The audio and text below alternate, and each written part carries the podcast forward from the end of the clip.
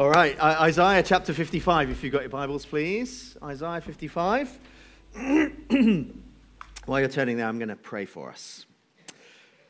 Dear Lord, we thank you this morning that your word invites us to draw near, that you are here with us by your Holy Spirit. And we pray now that you'd speak to each one of us, that we'd hear your voice speaking, we'd respond to your invitation, and we would find uh, all that we need in you. Pray these things for your glory and the sake of Jesus' name. Amen. Amen. Isaiah 55, beginning in verse 1. Come, everyone who thirsts, come to the waters, and he who has no money, come and buy and eat. Come, buy wine and milk without money and without price. Why do you spend your money for that which is not bread? And your labor for that which does not satisfy. Listen diligently to me and eat what is good and delight yourselves in rich food. Incline your ear and come to me, hear that your soul may live. And I will make it with you an everlasting covenant, my steadfast, sure love for David. Behold, I made him a witness to the peoples and a leader and a commander for the peoples. And behold, you shall call a nation that you do not know and a nation that did not know you shall run to you because of the Lord your God and of the Holy One of Israel, for he has glorified you. Seek the Lord while he may be found. Call upon him while he is near. Let the wicked forsake his way, and the unrighteous man his thoughts. Let him return to the Lord, that he may have compassion upon him, and to our God, for he will abundantly pardon. For my thoughts are not your thoughts, neither are your ways my ways, declares the Lord. For as the heavens are higher than the earth, so are my ways higher than your ways, and my thoughts than your thoughts. For as the rain and the snow come down from heaven and do not return there, but water the earth, making it bring forth and sprout, and giving seed to the sower and bread to the eater, so shall my word be that goes out from my mouth. It shall not return to me empty, but it shall accomplish that for which I purpose, and shall succeed in the thing for which I sent. For you shall go out in joy and be led forth in peace, and the mountains and the hills before you shall break forth into singing, and all of the trees of the field shall clap their hands. And instead of the thorn shall come up the cypress, and instead of the brier shall come up the myrtle, and it shall make a name for the Lord, an everlasting sign that shall not be cut off. In March 2019, so just a few months ago, the UN re- released their, what is called their annual water report. and it's a report, you can read it online, that highlights uh, the use of water and various water issues that our world faces. And so here's some statistics from the water report of this year. It says that 60% of the world's population, so nearly 4 billion people, suffer what's described as water scarcity during at least one month of the year. So 60% of the world can't get access to safe, to safe clean water for at least one month of the year. 30% of the world's population, so that's nearly 2 billion people, have no access to safe or clean water within 15 minutes of where they live. So if, if I put it like this, in other words, if you felt thirsty, it would take you half an hour to go there and back to get a drink. All right? So that's what they say 30%, 2 billion people struggling with clean, safe water within 15 minutes of where they live. And it's estimated that in sub Saharan Africa, if you put together all of the men and the women and the children who spend their days going back and forth to collect water, it would add up to 26 million hours per day spent just in Africa, sub Saharan Africa, collecting water. Now, we live in a world where water and food, fortunately, by the grace of God, are, are easily accessible to us. We can go and we can turn on the tap in our kitchen, in our bathroom, in our ensuite, and in our downstairs cloakroom, and maybe uh, outside as well. And then when you go to the supermarket, you can go down aisles that have water of your choice, depending on the brand that you like. So, water and food to us are just the basic bare necessities of life, which, and we know without them we would die, but we have them, so we're okay. But here in Isaiah 55, God issues an invitation to come and find water and food that would have resonated with the original hearers who were living in the deserts, living in the Arab world. It would have resonated in their ears and in their hearts because water was scarce for them. It was also uh, scarce in Jesus' day, some seven or eight hundred years later. It would have, this invitation would have resonated with, with Jesus' uh, people as well in the same Middle Eastern Arab region, which, according to the UN, is the most water stressed region in the world. And you could read Isaiah 55 and see that God does care about the physical needs and the physical well being of people. In fact, when Jesus walked this planet, didn't he? He met the physical needs of the people that he interacted with. If they were poor or needy or thirsty or hungry, he met their needs. In Acts 2, the early church met the needs that uh, the Christians and the community faced. When they were lacking something, they sold what they had and gave the money so that someone could be fed or housed or clothed.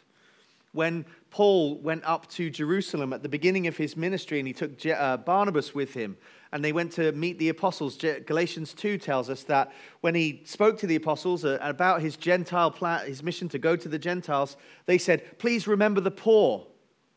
And he said, Well, that's the very thing I'm eager to do. So God is concerned about the poor and the water and the food that they have. And so, one of the obligations that we have as Christians is to care for the poor.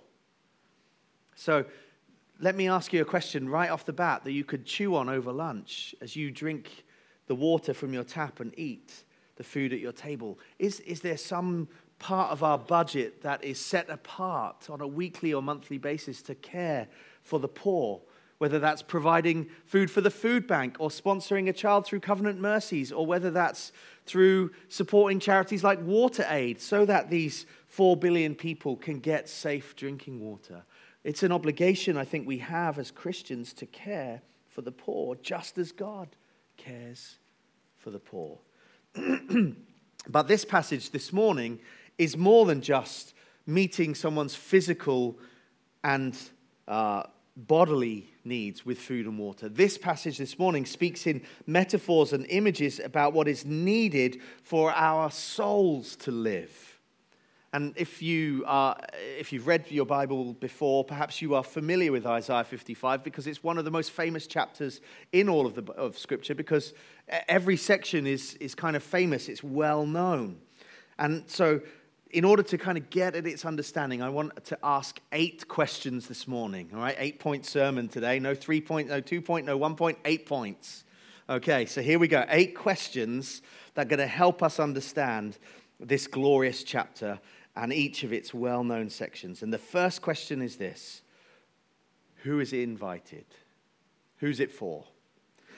Four times in the first verse, we see the word come. Come, come, come, come. God is speaking here, and He is inviting His people, that's us this morning, to draw near to the feast that He has prepared. He has spread a grand banqueting table before us, and what is needed now are guests. And so He issues the invitation to all and sundry, to everyone. If you see that, the second word of the chapter, come, everyone. It's an open invitation extended to the entire world. If you are one, you are part of the everyone. Uh, and it follows from what Isaiah has previously said that God is sending a light to the nations, and he wants the message that, uh, that he has of salvation to spread to the ends of the earth. And now here he is. He's inviting everyone to come. But he's got two kind of specific categories in mind. First one is in verse 1 Come, everyone who thirsts, come to the waters. He who has no money, come and buy and eat. So, this first category that's particularly invited is people who are thirsty, people who are hungry, people who are broke, people who are poor, people who are bankrupt, people who are beggars. Now, we're not talking about physical bankruptcy and, and beggaring, although that's, is that a word? Uh, although that's certainly uh, could be these kind of people, but we're talking about people who recognize that when it comes to approaching God, they've got no resources. They've got no bargaining power. They've got no credit or borrowing power. They might be people who are burnt out by life situations. They might be people who are dehydrated because of their situation, that they're at the end of their tether, they're desperate, they're weak, they're weary, they're helpless, and they're hopeless because they're, they're thirsty and they can't do anything about it because they've got no money to buy resources or water to quench their thirst. Those are the people that are invited. But there's a second category in verse 2, and it's not clear, but it's implied because the invitation goes to those who seem to be spending money for bread that doesn't satisfy, working for that which does not satisfy. So there's a second group here, which we might describe as self righteous strivers people who have money and have resources and have strength, and they're laboring and they're dreaming and they're chasing and they're spending money on jobs and cars and houses and holidays and families and books and bikes and gadgets and barbecues and season tickets and hobbies and sports and clothes and shoes and success. But everything that they're throwing their money at is just coming back empty and they're frustrated and perhaps dissatisfied because what, dis, what, the, what Isaiah seems to be saying is it, it's not what it appears to be. You're laboring for that which doesn't satisfy. You're giving your money to stuff that will not fill you up. There's no pot at the end of your rainbow. There's no fountain of youth at the end of your search. There's just fading applause for your successes and the things that you have become the things that you don't want anymore because you want something else. Things break, they age, fashions pass, our options get fewer. And actually, when you compare these two groups, they might look different on the outside one who has nothing and one who has everything are both invited to come. They look different, but really deep down, if we're honest with ourselves, we fit into one of these categories, and the issues that we have are all the same internally. Because we're looking for something to fill the gap, to satisfy the hunger, to quench the thirst. A giant of 17th century philosophy, Blaise Pascal, once said this about a craving that we have inside of every human heart. He says this What else does this craving and this helplessness proclaim but that there was once in man a true happiness, of which all that now remains is the empty print and trace? And this he tries in vain to fill with everything around him, seeking in things that are not there the help he cannot find in those that are. Though none can help, since this infinite abyss can only be filled with an infinite and immutable object. In other words, by God Himself. Now, if 17th century philosophers aren't your bag, here's a 20th century giant of philosophy, Bruce Springsteen. He said or sang, Everybody's got a hungry heart. Remember that? No? Paul does. He's the only one. All right, you youngsters, you can get on YouTube later on and look at it. Uh, Bruce Springsteen used to sing a song and it went, Everybody's got a hungry heart. Jonathan, you remember that? Yeah. All right. Well, okay. Well, anyway, everybody has got a hungry heart. And Isaiah here is pleading with us. God is pleading with us. Don't waste your time in your life out on the streets begging for scraps. Don't waste your time in your life on things that will never satisfy. Come to me. Come in from the cold, take a seat at the banqueting table that I have laid. I think the words of Isaiah 55 were the things that undergirded Jesus when he said to the woman at the well in John 4 If you knew who was speaking to you, you would ask me for a drink, and I would give you living waters. Or think about in John 7, where Jesus stands up in the temple and he says, If anyone is thirsty, let him come to me and drink the living waters that I offer him. And maybe it was the, the background to Jesus' parable in Matthew, where he, he says, God has prepared a wedding banquet. And he sent out the invitations, and the invited guests, they don't want to come. So now go out onto the highways and the byways and invite everyone to come. So we're invited this morning. Now, what exactly are we invited to? This is question number two. What are we invited to? Well, although we may have no money, it's not a soup kitchen. It's not a charitable soup kitchen. In fact, it is a lavish banquet hosted by God Himself, where the most incredible food and beverages are supplied by the finest ever Michelin starred chef. That's what we have here when He talks about water and wine and milk. These three beverages are, are are piled up to speak of the luxuriousness of God's provision. He doesn't just give water to quench your thirst and leave you, He provides milk. Think about what milk is. Milk is uh, is for nourishment. So, water is for refreshment. So, God says, Come and have water that can refresh you. Think of the image of a hot day in the sun, and you get a cold water from the fridge, and you drink it down, and you go, Ah. There's water, but there's milk, which is for refreshment. We give it to our kids and to babies so that their bones grow healthy and their teeth grow strong. So, it's, it's milk that is there that God offers for healthy growth. And there's wine, which I know some of you, your eyes light up. Wine.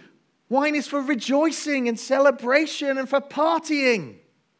God promises them all.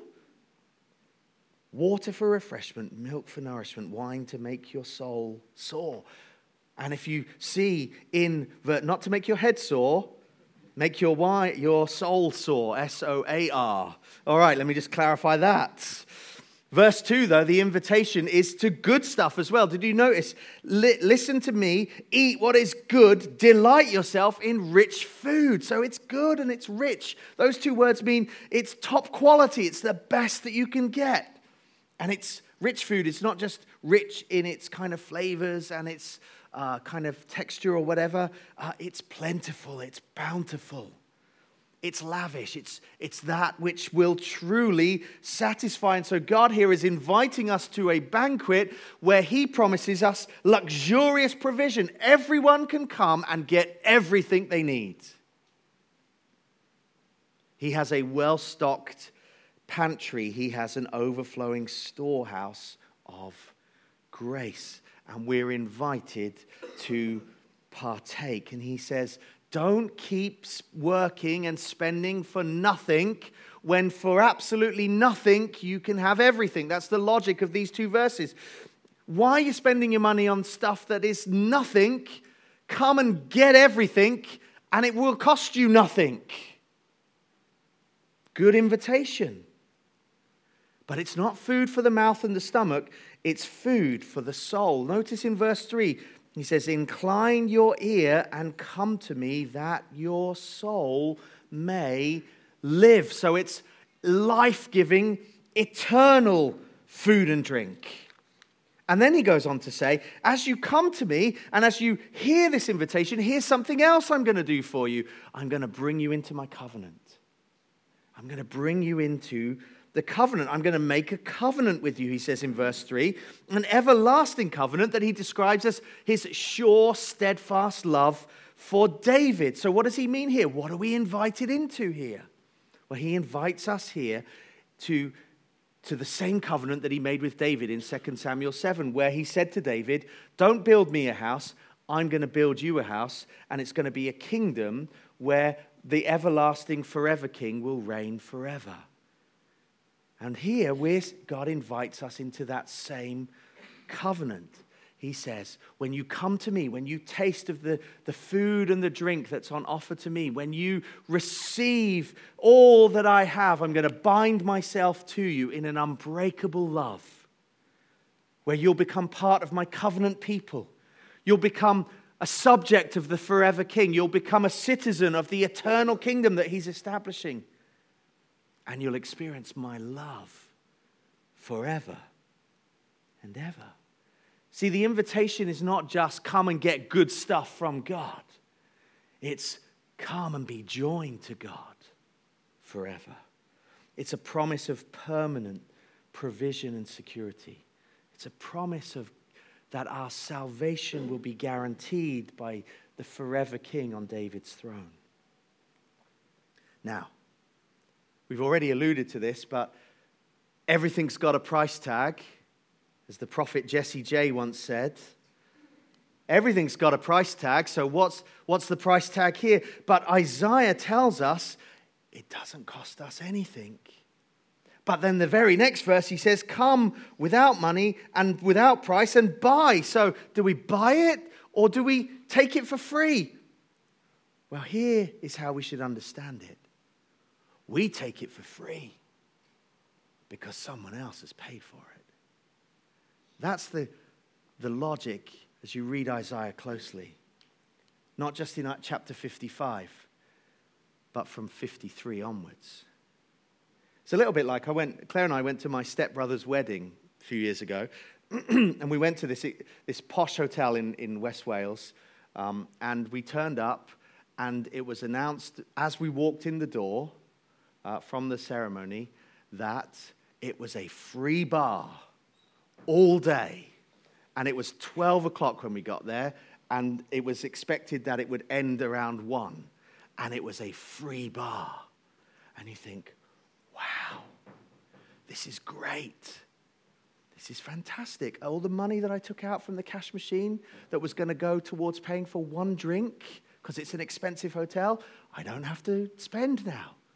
But the hotel didn't give it to us out of the, the uh, kindness of their heart. Someone else was paying the bill.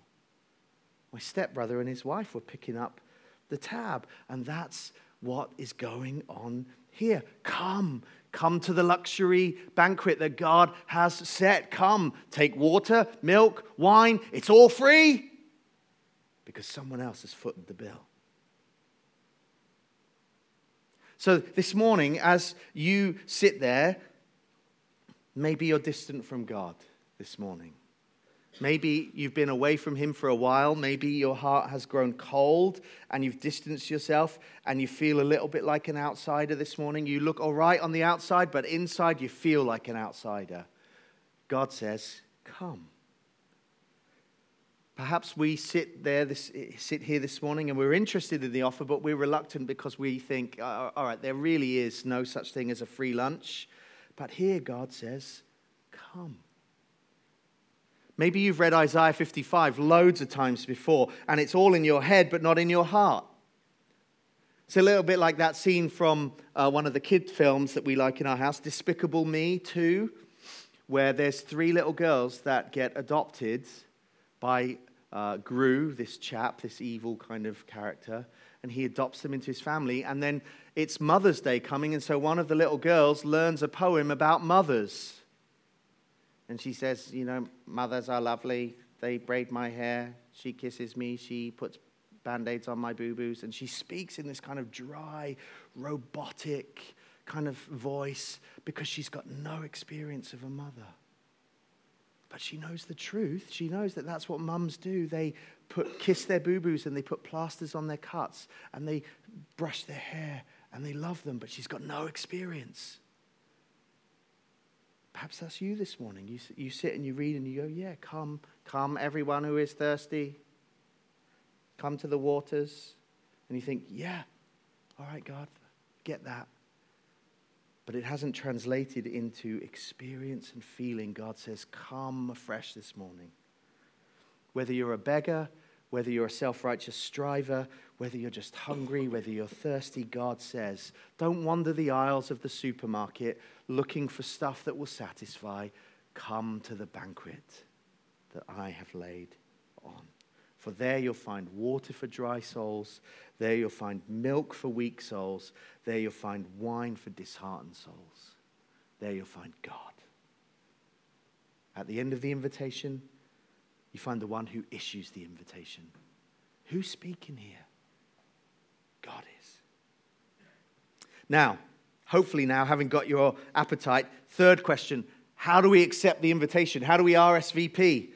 Well, in verse 1, it's, it's an emphatic and urgent call come, come, come, come, come. So, how do we come? Well, in verse 6, he tells us how. He says, Seek the Lord while he may be found, call upon him while he is near. So, the first part of coming to God and receiving the invitation is to seek him and to call upon him. Now, it's not a game of hide and seek where God has, is, has been lost and we've got to find him. Uh, no, he is able to be found. It requires coming to him and seeking him, which means a exercising a diligence and a determination and a commitment to go to him because we recognize I'm in need and he's got everything that I need.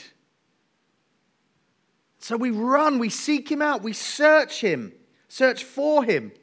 It's, a, it's kind of like if, if we were reading it in the street Bible, it would be saying, don't just sit there on your backside, get up, stop analyzing, stop theorizing, stop hesitating, and run to Jesus. That's what they would be saying. Calling out to him is, is calling out to him. In prayer, you don't need a theology degree to get the right words. You just pick up the phone if you, if, as if you were calling your friend or your neighbor or 999 for help. And you go, Help, I need you. That's what we're to do here. That's how we respond. The first part of responding to the invitation is to seek God out and to call on Him. But then there's a second part. He goes on in verse 7 Let the wicked forsake his way, and the unrighteous man his thoughts, and let him return to the Lord. So not only are we called to seek and to call on him, but we're called to forsake and turn to him. In other words, in order to move towards God, we've got to be willing to forsake where we are right now. In the same way that if I need to go to the toilet, I've got to forsake preaching right now and go out the back. I can't stay here and go to the toilet. That would be very, very awkward, wouldn't it? And that's what God calls us to do here. He says, You've got to forsake where you're at now to come to me. You've got to turn away from those things that you're looking to, that satisfy, that are empty, and come to me. And when he speaks about wicked and unrighteous people, he's not thinking about the most vile, horrible, sinful, evil people on the planet. He's talking to us. People who've gone astray, people who have fallen, sinners who do not have the thoughts and ways of God. That's why he goes on in verse 7 to say, My thoughts are not your thoughts, my ways are not your ways. As far as the heavens are above the earth, so my ways are higher than your ways, and my thoughts higher than your thoughts. He says, You've fallen. You're not like me. Therefore, you've got to forsake those things to come to me.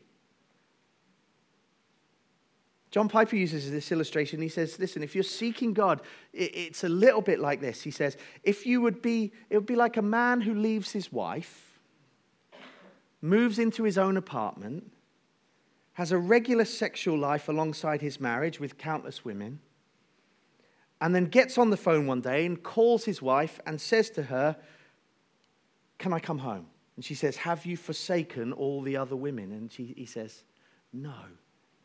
And she would rightly say to him then, Then you are not seeking me. This phone call is empty. This is a waste of time. But when you have forsaken those other women, then give me a call.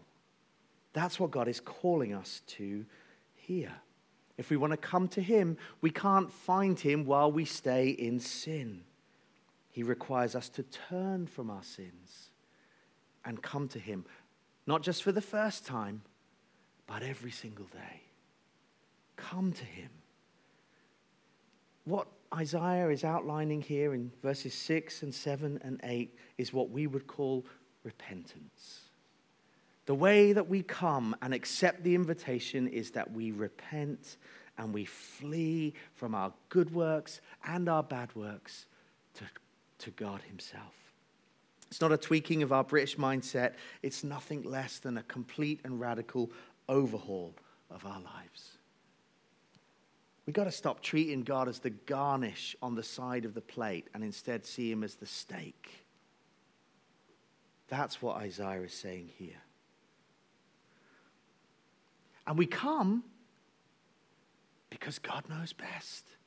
Because God is best. Verses 8 and 9, they, they have wider application to God being able to understand all of life and every aspect of life. But here in the, in the context of Isaiah 55, when it says, My thoughts are not your thoughts, and my ways are not your ways, and they're higher than the earth. So, you know, they're higher, as high as the heavens are above the earth. That is that God has specific thoughts about how we get saved, how we come to Him.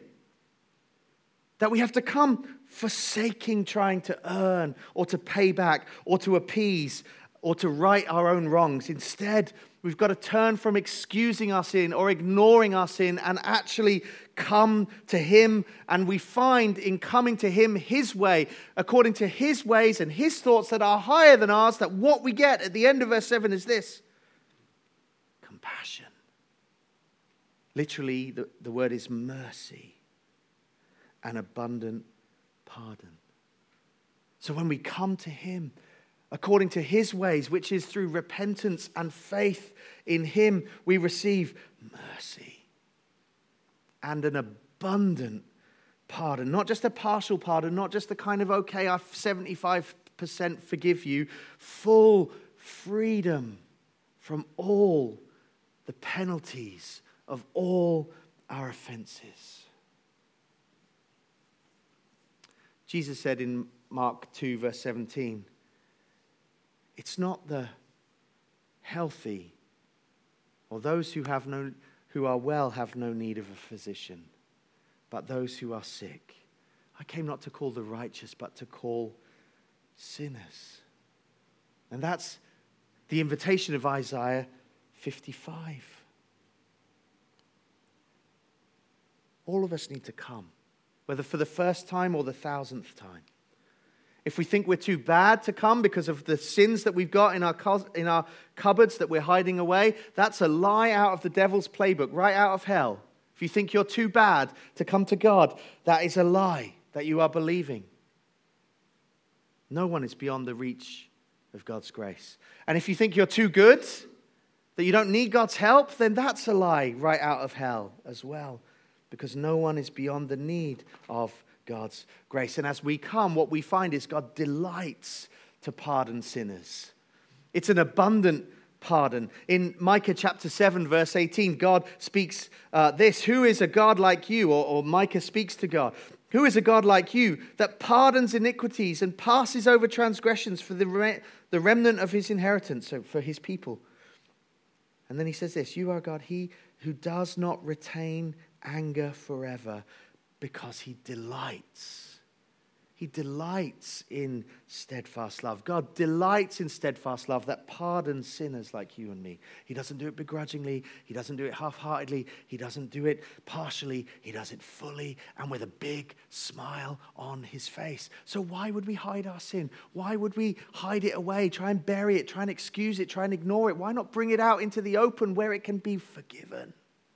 By a God who delights to forgive us. And he pardons the least or worst sin we've ever done. He pardons the first and last sin we'll ever do, and all of those that are in between. As Ray Ortlund wrote in one of his books, I forget which one it is, he says this For every again of sin, there is an again of grace. So we respond to the invitation through repentance and faith. Question number four when is the invitation for? When is, the, when is this invitation for? Well, verse 6 tells us very clearly Seek the Lord while he may be found, call on him while he is near. The implication is that this is time limited. It's a time limited offer, it's a, it doesn't last forever. God will not always stand extending his welcoming arms, beckoning us to come. At some point or other, we will die or Jesus will return and the books will be closed. Remember the parable Jesus tells in Luke 16 of the rich man and Lazarus, and they both die, and the rich man goes down into the fires of hell, and Lazarus goes to Moses' side, and uh, there's this great chasm that is set between them. And the rich man, what does he do while he's in hell? He begs, Give me a drink. I'm thirsty. Let him take his finger and dip it and just put it on my tongue. And we hear through the parable that there are no second chances and no relief that a great chasm has been fixed which cannot be crossed. And Isaiah is urgent here for us and for us to go and tell others. So, again, Christmas is coming, and three services during December that you can invite your friends to. Isaiah would say, Go and be the messenger that says, Come, come, come, come. Invite our friends to come. Invite our neighbors to come. Invite our family to come. Tell them to come to a banquet that God has laid before them where they can find water that will refresh their souls and milk that will nourish them and wine that will cause them to party. They can get everything they've ever longed for. Don't eat bread that does not satisfy. Come and find the bread of heaven who does truly satisfy. That's what we're called to invite people to. So let me encourage you pick up the flyers, pick up the leaflets. Let's write the cards next week. Let's deliver, let's ask, let's pray, let's seek people that we can invite, just as God has invited us. Then, question number five How do we know that this is a legit invitation? You know, we probably all at some point, maybe you've received an email from a Nigerian prince who is offering you help, uh, who, who is asking for your help and offering you money in return for your help. And he says, I've got millions of pounds in a bank account and I just need to get it out of Nigeria. And if you can take it and send me your bank details, then I can give you millions of pounds. And we go, Yeah, I'm not going to do that. Because that offer sounds too good to be true. Well, perhaps this invitation sounds too good to be true. God's promising the richest, most soul satisfying food and drink and abundant mercy and pardon that's on offer in the entire universe, and it's all free? That doesn't sound like a legit offer. That sounds like a Nigerian prince or an oil baron or some widow. But here in verse 10, Isaiah returns to the image of water and he says, Just as the rains fall from heaven on the earth, and barren lands and deserts spring up with plants and crops that provide food and life to people, so my word goes out. The same word that speaks the universe into being, the same word that, that sums up all that Isaiah has spoken thus far. God says, My word has gone out and it does not return void. It's the instrument I have chosen to accomplish everything that I determine. And because I have spoken, I will do. See, verses 10 and 11 here, again, they have wider application to God speaking and Scripture revealing all of his goals and his wills and his ways and his thoughts and his promises. But here in the narrow context of Isaiah 55, what God says is, My word has gone out, my invitation has gone out, and it will not come back void. People will respond. This is a legitimate offer. It's guaranteed by my word, it's guaranteed by my very being, if you like. My word is my bond. My word is who I am. When you give someone your word, you promise that you will do for them what you have said you will do. And this word that is spoken comes from the God of Isaiah 40. Remember those chapters? Those messages? The God who is glorious and great and wise and good. And he speaks now and he says, Come and I'll give you everything you need. My word is true, it's a legitimate offer. And he promises us a covenant he promises us abundant pardon. And if you notice in verses 12 and 13, he promises us a bright future. That's question number six. What is this bright future that we're invited to? It's a future where our souls will live, where we will experience abundant pardon for all of our sins. And then he adds to that, you shall go out in joy, you shall be led forth in peace, and then you shall live in a home. This is verse 13, where the, the effects of sin, and the curse and all of the consequences of sin will be done away with. The thorns will be gone, and cypress trees shall grow up. Briars shall be gone, and up shall come myrtle trees. It's a promise of joy and peace and paradise for everybody who responds. It's a promise of living in a world with all of the beauty and the wonder and the magnificence that God intended, where there will be no sin and no curse and no consequences. And it's a bright future for all who will accept the invitation. So there's stuff that we'll, we can have now, abundant pardon now, and there's promise of great things to come in the future. And then you'll notice in verse, right at the end of verse 13, the answer to my seventh question. Why is all this happening? Why is all this being done? Why is God issuing this invitation? And he simply says at the end of verse 13, to make a name for the Lord.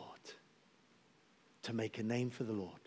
Back in Isaiah 42, God said, I don't share my glory with anybody else. And here he says, in everything I'm doing, it's for my glory, it's for the name it's for my name. It's for my reputation. It's so that my character might be known, my nature might be known, my name might be known, my reputation might be known, and everybody worship me. That's why I'm doing this. For the name of the Lord. He invites us so that we might come to him and experience his grace for his glory.